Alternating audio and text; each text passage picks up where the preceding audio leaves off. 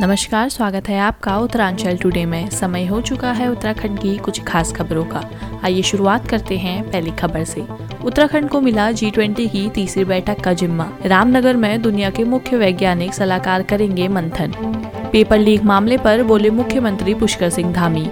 कहा, नकल mafia cancer थे, कीमो से ठीक नहीं होते, इसलिए करनी पड़ी सर्जरी। उत्तराखंड में गोला समेत चार नदियों की वन स्वीकृति पाँच साल बढ़ी। मुख्यमंत्री ने पीएम मोदी का जताया आभार।